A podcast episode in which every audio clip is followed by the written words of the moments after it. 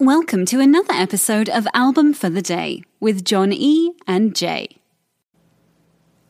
Album for the day, October 4th. Today we celebrate with our number one squared this month, which is an album that was number one at the same time a single by the same artist was.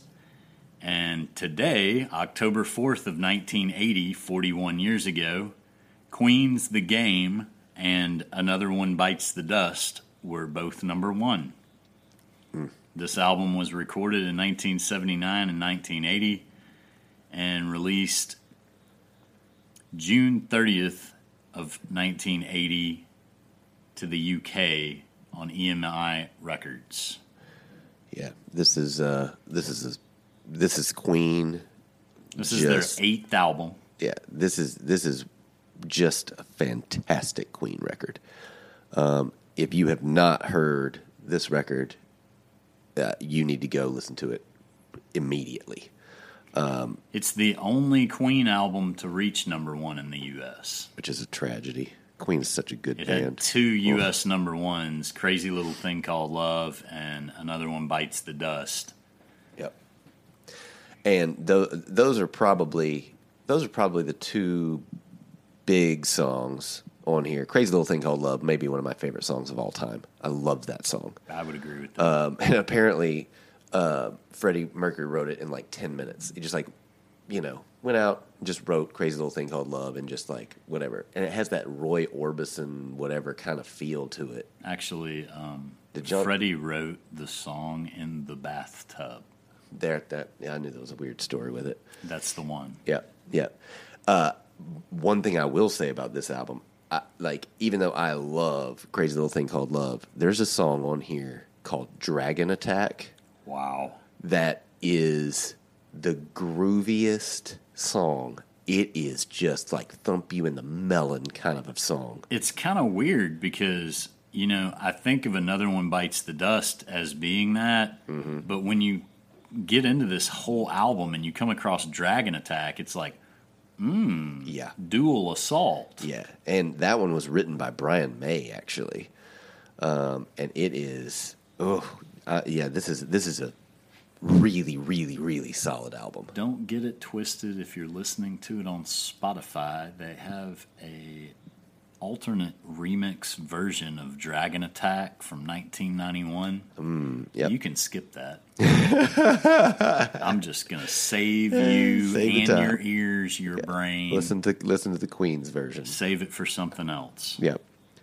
Um, Yeah, John Deacon, the bass player, wrote Another One Bites the Dust. He also wrote Need Your Loving Tonight, and those are the two songs he contributed to this album.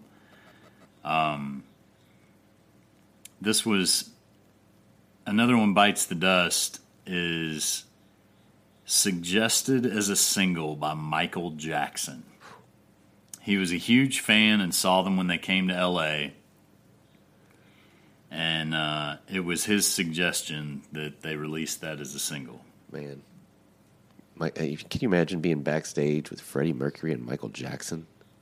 Like what kind of like that that just the talent level that's between those two. It's un, Just it's just feeling the energy in oh that my gosh. room I can't even imagine. might be too much. gosh.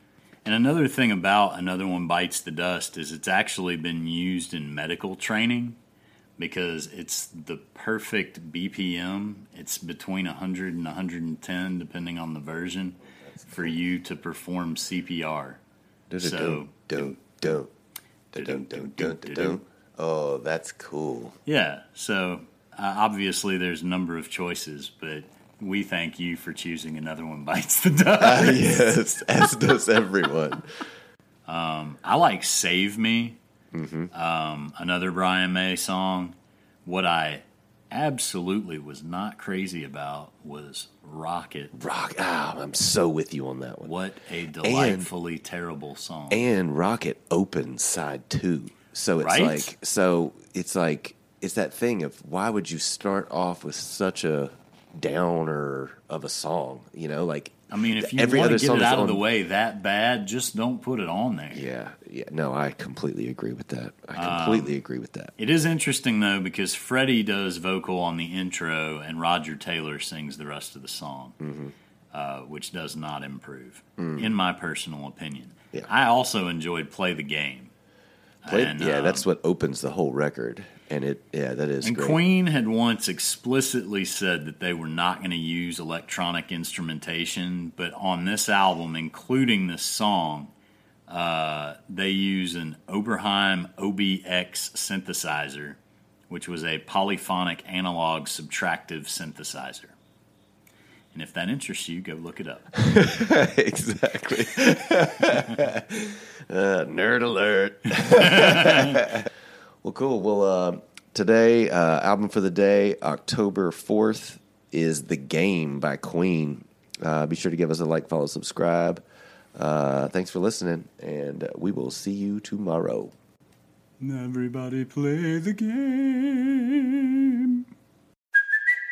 It's Kaley Cuoco for Priceline. Ready to go to your happy place for a happy price? Well, why didn't you say so? Just download the Priceline app right now and save up to 60% on hotels. So, whether it's Cousin Kevin's Kazoo concert in Kansas City, go Kevin, or Becky's Bachelorette Bash in Bermuda, you never have to miss a trip ever again. So, download the Priceline app today. Your savings are waiting. Go to your happy place for a happy price. Go to your happy price, Priceline.